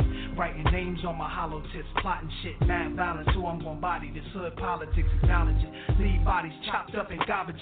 Seeds watch us grow up and try to follow us. Police watch us roll up and try knocking us. One knee, I duck. Could it be my time is up? With my luck, I got up. The cop shot again. Bus stop glass burst. A fiend drops his Heineken. Ricocheting between the spots that I'm hiding in. Blacking out, I shoot back. Fuck getting hit. This is my hood. I'm a rap to the death of it. To everybody, come on. Little niggas is grown. Hood rats. Don't abortion your wound. We need more warriors soon. Sent from the stars, sun, and the moon. And it's like a police chase. Street sweepers and coppers. Stick up kids with no conscience. Leaving victims with doctors. If you really think you're ready to die die with nines out. This is what nines about, nigga. The time is now. All I need is one mic. All I need is one mic. One mic. That's all I need. All I need is one mic. All I need, niggas. All I need is one mic. One mic. All I need is one blunt, one page, and one pen, one prayer. Tell God, forgive me for one sin. Matter of fact, maybe more than one. Look back at all the hatred against me. Fuck all of them. Jesus died at age 33. That's 33 shots from twin Glocks and 16 apiece. That's 32, which means one of my guns was holding 17. 27 hit your crew, six went into you. Everybody gotta die sometime. Hope your funeral never get shot up. Bullets tear through the innocent, nothing is fair. Niggas roll up, shooting from wheelchairs. My heart is racing, pacing revenge in the air. I let this shit slide for too many years, too many times now. I'm strapped with a couple of MACs, too many nines. If y'all niggas really with me, get busy, load up the semis. Do more than just hold it, explode the clip until you empty. There's nothing in our way. They bust, we bust, they rush, we rush. Let's fly and feel it. I feel it in my gut that we take these bitches to war. Lie them down, cause we stronger now, my nigga. The time is now. All I need is one mic. All I need is one mic. All I need is one mic. That's all a nigga need to do his thing, yo. All I need is one mic one mic. All I need is one life, one try, one breath on one man. What I stand for speak for itself. They don't understand and wanna see me on top. Too egotistical, talking all that slick shit the same way these bitches do. Wonder what my secret is. Niggas will move on you only if they know what your weaknesses. I have none. Too late to grab guns. I'm blasting cause I'm a fool nigga. Thought I wouldn't have that ass done. Food you niggas, what you call an infinite brawl, eternal souls clashing. War gets deep. Some beef is everlasting, complete with thick scars. Brothers knifing each